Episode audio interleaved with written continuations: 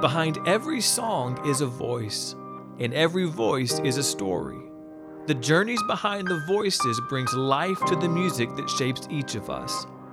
Brought to you by Visible Music College and in partnership with the largest online Christian music site New Release Today. This is Behind the Tunes, and I am your host, Austin Black. Together, we will explore those journeys, the journeys behind the artists that shape the landscape of today's music. This week is part one of our two part interview with Mark Stewart, the founding lead singer of the band Audio Adrenaline. Today's segment explores the early days of this trailblazing band, his musical influences, and his favorite Audio Adrenaline albums. This is Behind the Tunes.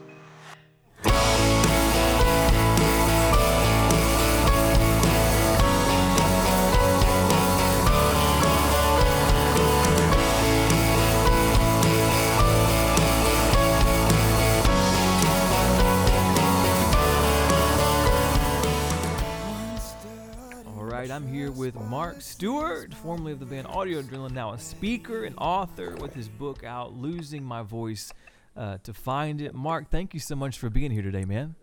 Uh, thank you, Austin. It's a pleasure to be here. Can't wait for a, a great conversation. Absolutely. Now, listen, I want to go back to my first encounter with you, which you will not remember, and it is not even a uh, a one-on-one encounter. We've never met in person, but the year is like 1997. All right. Uh-uh. And so we're gonna go.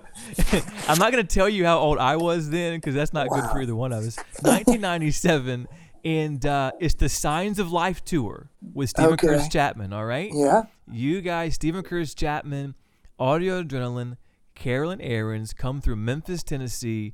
Oh, yeah. And so the local radio station puts out word that they're going to give away two free tickets and backstage passes to the show. So at this point, I'm a huge Audio Adrenaline fan. I like Steven Chris Chapman. Uh, and so I'm like, cool, I can meet Audio Adrenaline. And so the problem was I'm still in school, so I got to go to school. I set up radios all over my house because my dad uh, was is a pastor, retired pastor now, so he didn't have to go in as early. So I set up radios all over the house.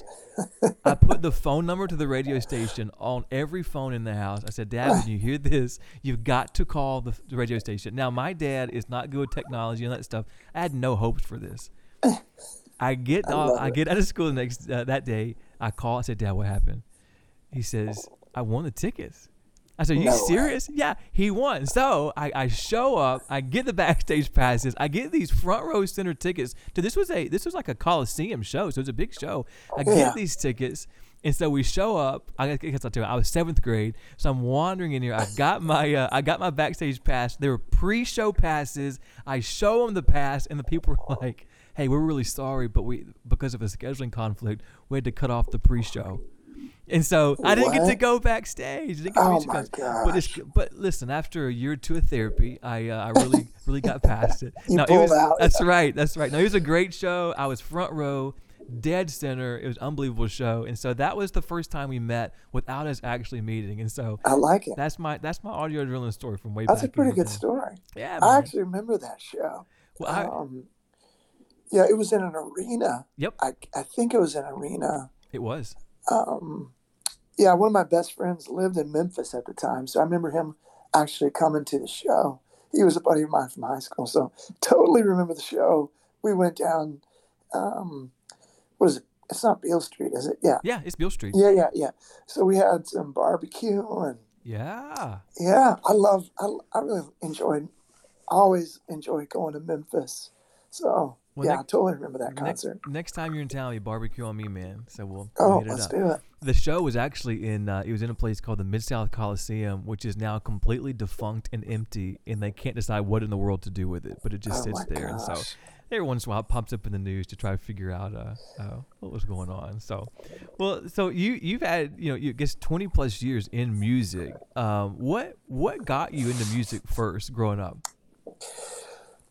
Well, um, my dad was really into music. He was a musician. Um, he loved Southern gospel music. So he would listen to like Bill Gaither and gospel quartets and stuff like that from back in the day. and he actually had a gospel quartet. Uh, and my brother and I just started to sing and play instruments. My brother, he, he started to play piano, and, and I started to play drums. And from there, we started bands. And, you know, eventually we were introduced to Christian rock music. I heard a band called Petra. Oh, yeah. Uh, and one of my one of my close friends, he wasn't a Christian at the time, we went to a Petra concert and he literally got saved. Just like came to know Jesus at a Petra concert. And, and that kind of changed the trajectory of my life. I'm like, hey, I'd, I'd, I'd like to do this. It was became a dream uh, for me to do Christian music at that point. But I thought it was a long shot. You know, I was like, eh, it's that could never happen. You know, to be a professional musician. But it turned out that that's that's what God had in mind. And and but early days was my dad, my brother, and Petra kind of got me started. That's what that's what I always love to hear, especially with musicians, um, to find out like who is that person, you know, that that really, um, I guess, ignited that that dream in you. Um, because that's what it is. Like, has to start there. It's, it's, it's not something we just kind of wander into one day and, and get a degree. We begin to dream it. And so, so your so your dad was huge um, into that. Would y'all do? Would y'all perform together sometimes? Would you ever do anything with him? Oh yeah, yeah. We we would sing at church with my dad a lot. Um, I would play drums uh, for his band, you know, on and off. But my brother and I, we we started our own uh, musical group, and that started to take precedent over, I guess, singing with my dad at some point. and you know, my dad was a pastor, so he had he was busy, and he was just like, "Yeah, you guys go do this." We went to college. Uh, my my my brother was two years older than me, and I was going to the Air Force Academy to really be a a okay. pilot. Uh, but I decided to go to one year Bible college, and it was there that audio adrenaline really was formed in the first week of my freshman year of college. I met all the principal kind of musicians of the early uh, band of Audio Adrenaline. And it was just a divine moment, and it kind of took off from there. I think people don't realize. Um, I love what you put there for. It's a divine moment where where God brings these talented people together. Because I think people sometimes think that you just roll out of bed one day and you just stumble into a group of guys that um, or girls or whatever that then you just form a band and then anybody works. But it really is like it takes a, this chemistry. Um, it takes a one almost one heart, one vision to really make this dream a reality. And so I, I love always hearing like how did a band form and, and how did this come to be because again like to me it just shows god putting things together now that was in kentucky when you're in college right yeah, Kentucky Christian College. It's now called Kentucky Christian University, but I still call it KCC. Uh, Kentucky Christian College. We only had 450 students in the whole uh, college. But Barry Blair, our guitar player, and Will McGinnis, who was played bass all the way through Audio Adrenaline, even after I left and uh, Kevin Max took over. Will was kind of the foundation as the bass player. We all met there at college and uh, you know the we we made two full length records as a band called A180. Um, and then we became friends with DC Talk even before Audio Adrenaline was even born. Uh, Toby was taking our demos to Nashville because he thought we were pretty good as a live band, but we never got a record deal at all uh, for five years um, until our last, our four years, our last year college. Had taken a semester off to live in Haiti. And so it kind of stretched out over five years, four and a half, five years. And then we actually made a demo under the name of Audio Adrenaline to, it was a rap metal mix, which was horrific. And that's how we got a record deal. So we, we got signed on a, on kind of a, basically a prank uh, song that was kind of a joke uh, and the label was like, "That's what we like. We like this," because it was out of the box, you know. Right. And they were looking for a new version, kind of a heavier version of DC Talk. So we had to make a big decision. We're like, do we want to take this record deal offering and make it work, or do we want to stick with what we're doing as this rock band called A180? And, and long story short, we went for it, and some of the guys in the band left. My brother quit, the drummer quit, so we ended up in Nashville with myself, a lyric writer, Bob Herdman, who kind of came up with the, the name Audio Adrenaline, and our bass player and a guitar player, and that's that's how we started. Uh, we had to recreate our whole sound, and it took us a while to get it get it figured out. To be honest with you, what was the what was the name of the song? It was called My God.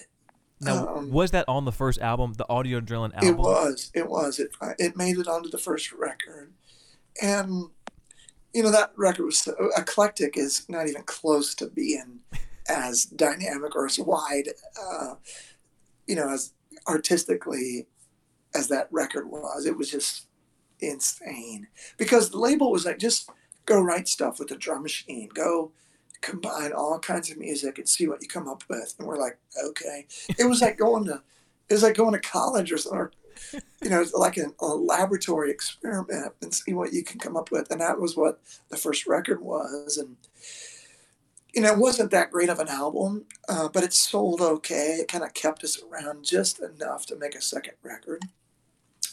But I think really what kept us from getting dropped was our live concert because we had been touring forever. We knew how to put on a concert and we knew how to entertain people and we could speak well. And, you know, I think people liked our live show enough that the label, um, in addition to some, uh, I, I guess, some politicking from TobyMac, decided to give us a second chance at a record. And that's when Big House happened, which was kind of our career making song. Right, right. Now, I I did not know about that first album, Audio Adrenaline, um, and the style that it was until I was getting ready for this interview, and so I went and listened to it, and it blew me away. It, it really was, like you said, it was it was like it was harder than DC Talk, but but it, but it felt a little bit like DC Talk. Were they were they a big influence for you guys?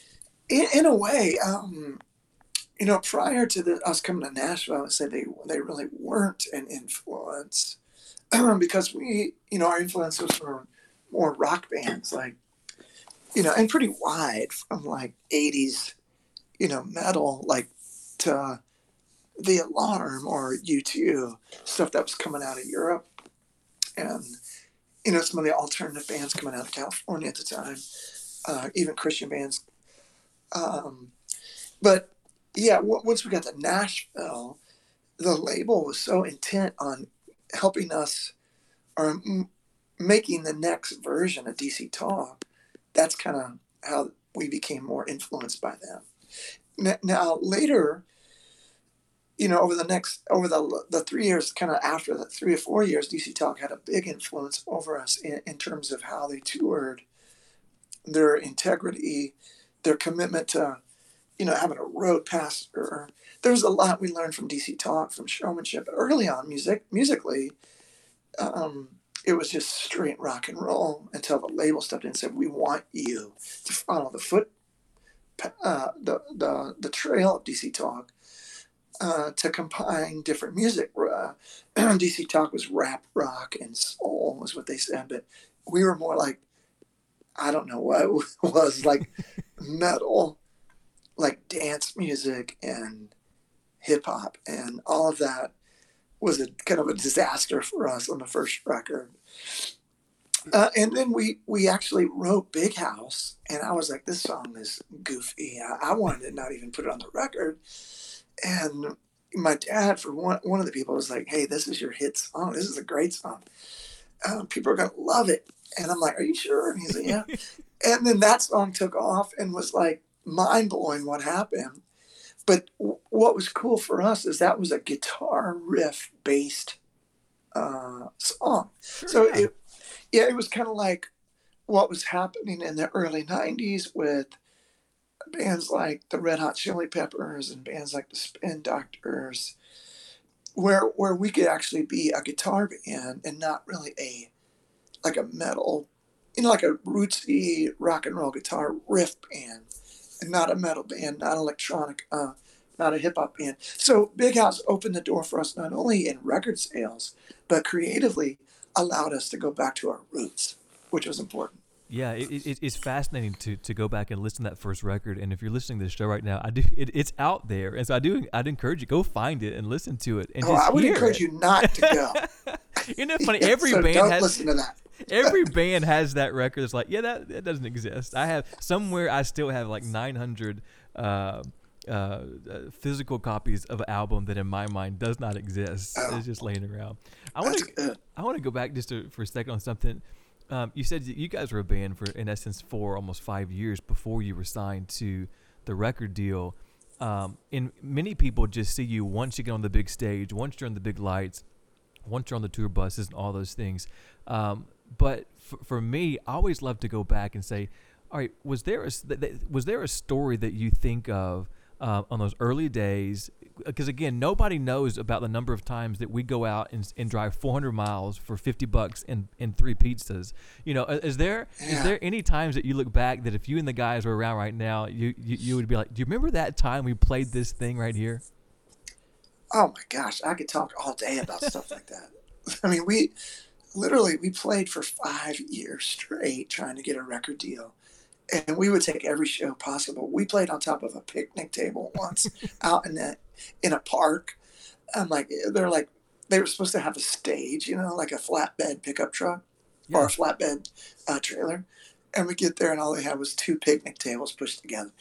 Um, we've we've done just about everything. Uh, we've played in the basement of churches. We we played in Grundy, Virginia, which is like the one of the most conservative places in America uh, in terms of the church. And you know, I remember these elderly ladies that stopped our show and yelled at us for having rips in our jeans at our knees.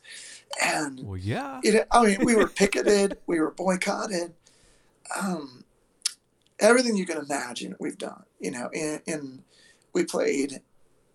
You know, also overseas. Early on, we would do concerts from Poland and Germany with churches. But the cool thing, though, was that God was always He showed up uh, faithfully, even in the smallest shows, to you know these huge arenas.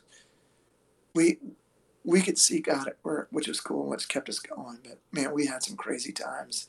You know, we lived off of giving plasma in Nashville for the first 18 months. We would donate our plasma. Every two weeks, you could get $25. And our our keyboard and lyric guy was like, uh, he was going to try to sneak back and, and donate once every, like once a week by wearing sunglasses and trying to get a fake ID. Did that work? No, he, he we talked him out of it. Oh, but, okay. oh my gosh, You it was just die. brutal. Yeah. Yeah, we we worked in Antioch, Tennessee. We all waited tables and gave plasma, and just kind of, you know, our first tour was with DeGarmo Key and a van. We had a van that was uh, Will purchased. Will was our bass player, and he's also an eternal optimist. this van was in the backyard of this guy's house, and he was using it as a dog house. oh wow. Um, so it was wall to wall carpeting. He had no seats. We had to put two seats in front, and we just laid on the floor after we spent two days vacuuming the dog hair out of it. Oh wow. That was our first van and had holes in it. And no heat. And we went on tour with DeGarmo Key up into Canada, about froze to death. and we weren't getting paid at all. Um, then we, we toured with Jeff Moore and the Distance. You might remember Oh, those yeah. guys if Oh, you're yeah. old enough. And they said, You're going to get paid $50 a night. And we're like, $50 a person? They're like, No, $50 for the whole band. And we're like, Okay.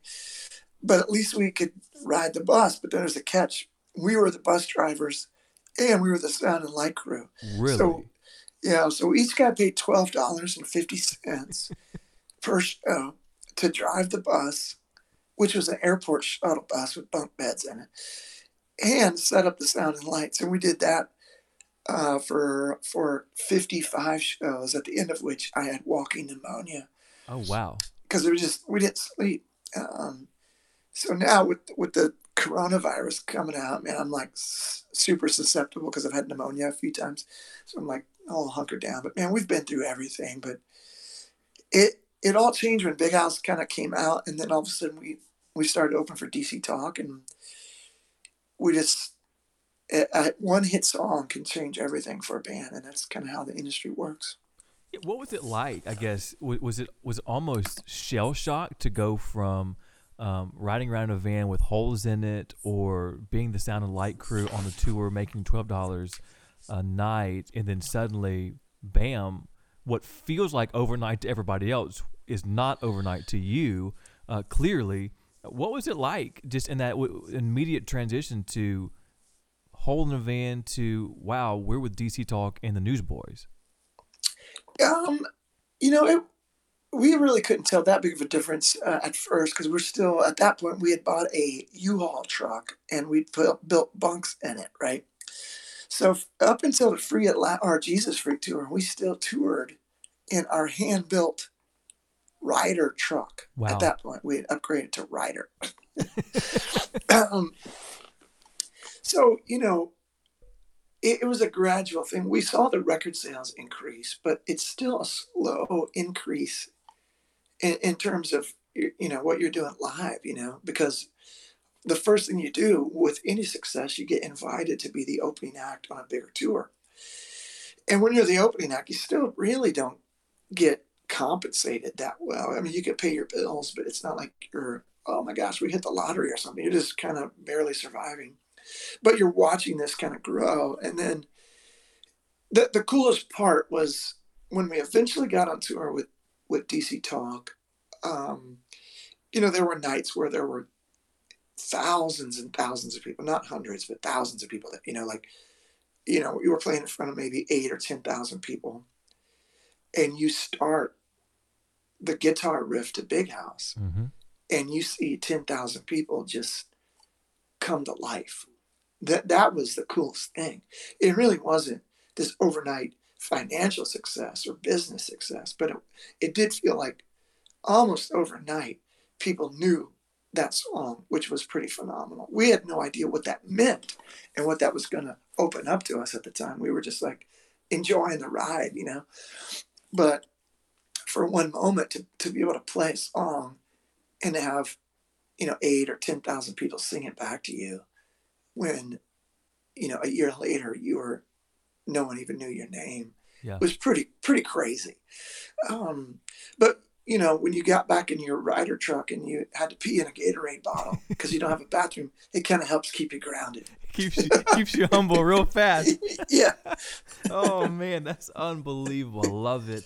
Well, we're here again with Mark Stewart, uh, the founding members of the band Audio Adrenaline, and now speaker and author with his book out, Losing My Voice to Find It. And this time we're going to take a few minutes and let the people reminisce and hear some of these old Audio Adrenaline songs. Sounds good.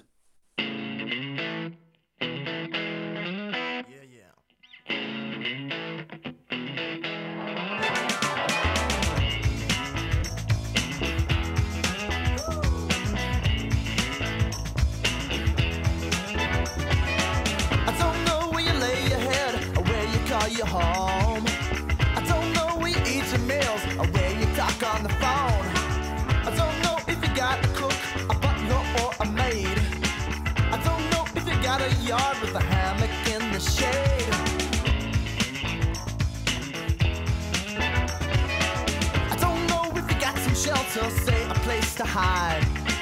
I don't know if you live with friends and who you can confide.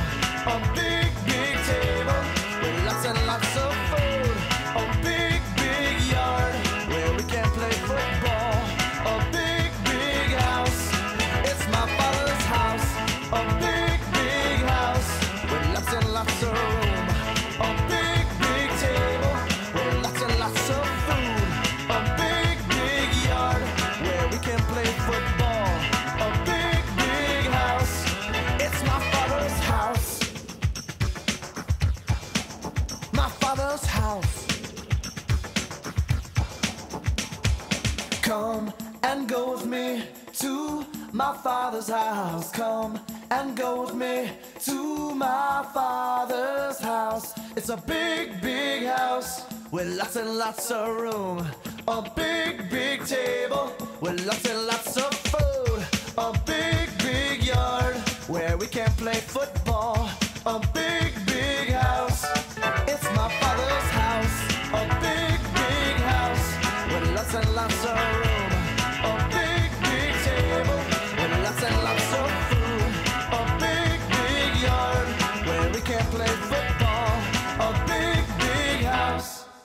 My father's house.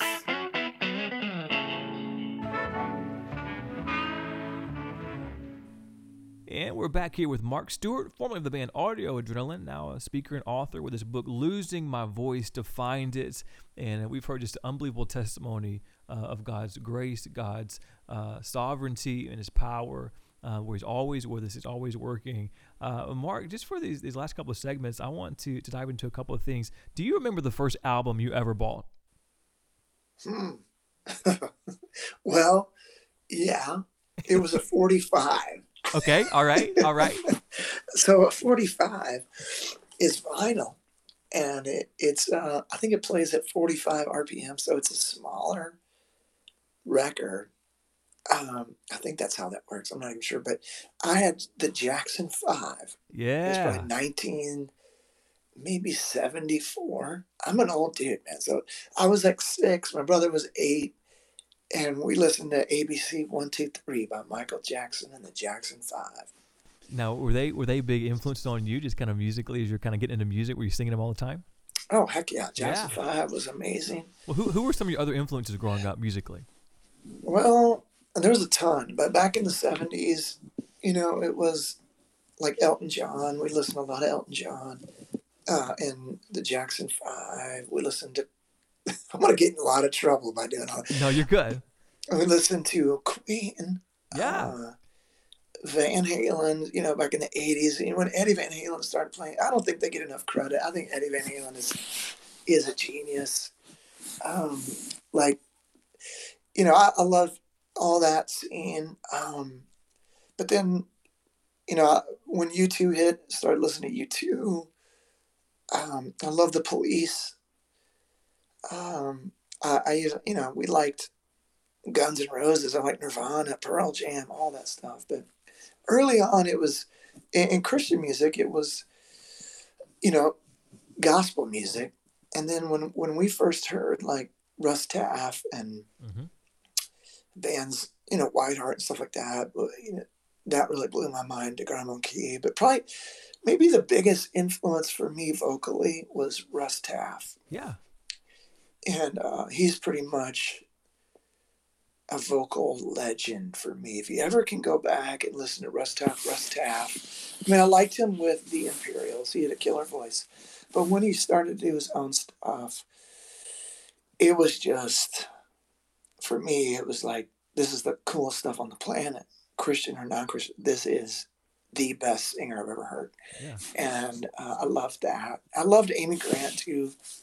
Uh, her "Lead Me On" record I thought was monumental, and I I listened to that. So really, maybe Russ Taff though was probably the pinnacle for me. Okay. Now, you're back on the stage. If you could open for anybody, dead or alive, open for anybody dead or alive, who would you pick?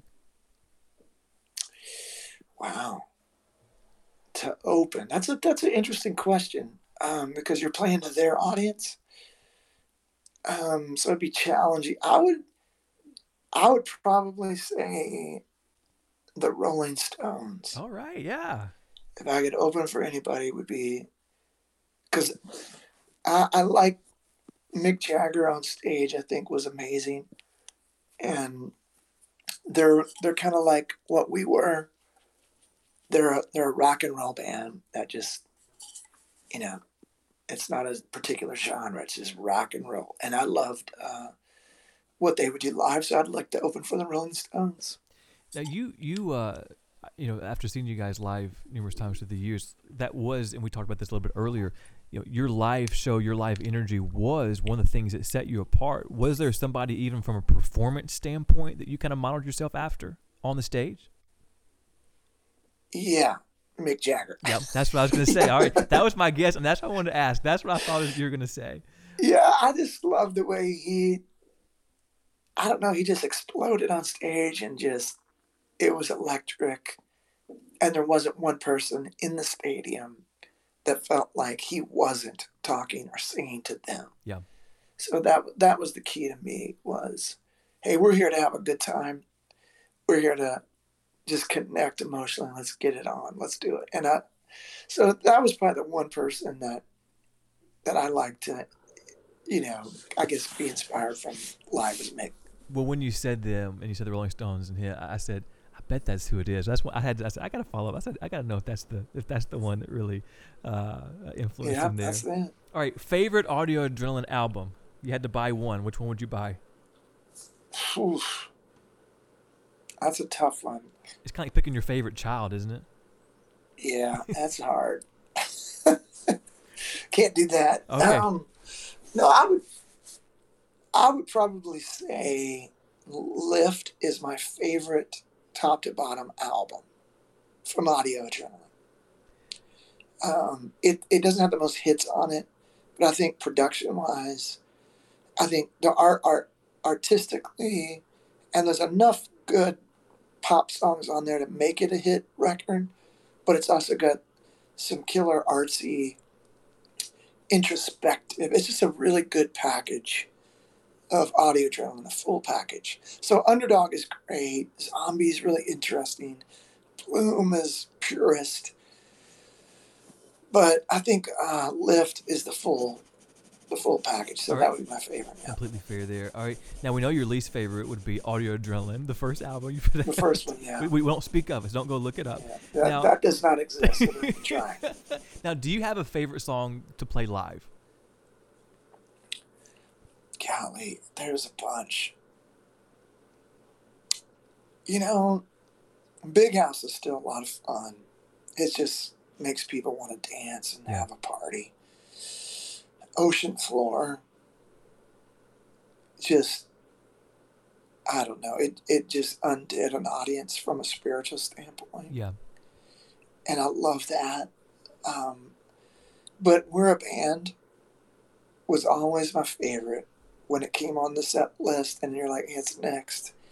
It was just, oh my gosh! It was just the crowd would come unhinged, and it, it was the perfect BPM at 101 beats per minute or 100, I think, somewhere there. It was the perfect bounce, so the whole audience would just be bouncing and moshing and and we all just kind of collectively sang that Jesus was bigger than what you could ever imagine, and he was more rebellious than you could ever think, and he was the ultimate rock and roll rebel. And when that song came on, we all just stood back and was in awe of the celebration of this Jesus freak because that's what that first lyric was about. That was, and that came out before Jesus freak, by the way. Um, They stole it from you. yeah, little suckers.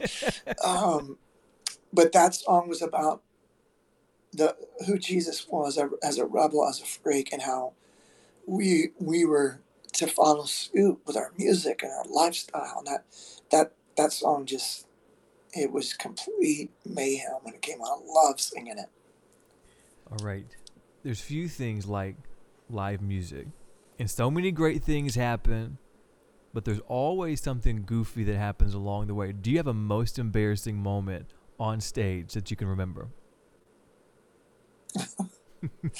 I, golly, uh, on stage, I really didn't get that embarrassed on stage. Um, for any, I should be. Let's put it that way. I should have been embarrassed by some of the outfits I wore. Let's just say that. One time, I on the we were touring with MercyMe on the worldwide tour. I had black and white pleather pants that I thought looked like Mick Jagger. So I'm like, that's what Mick would wear. So I'm not gonna wear that. But now when I look back on, it, I'm like, oh my gosh, I look like the guy uh, from the Rocky Horror Picture Show or something. It's terrible. Or Beetlejuice. I look like Oh, Michael yeah, there Keaton you from go. Beetlejuice. Yeah, it was terrible.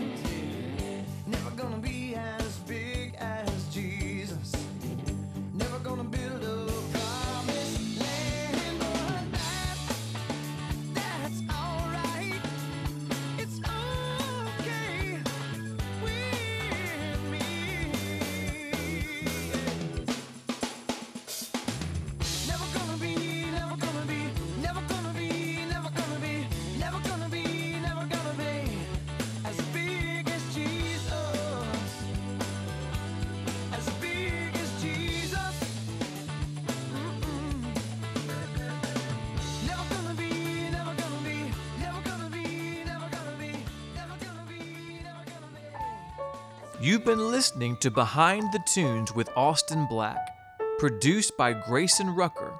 A special thank you to our sponsor, Visible Music College, a music and worship school that trains and disciples students for the music industry and the church.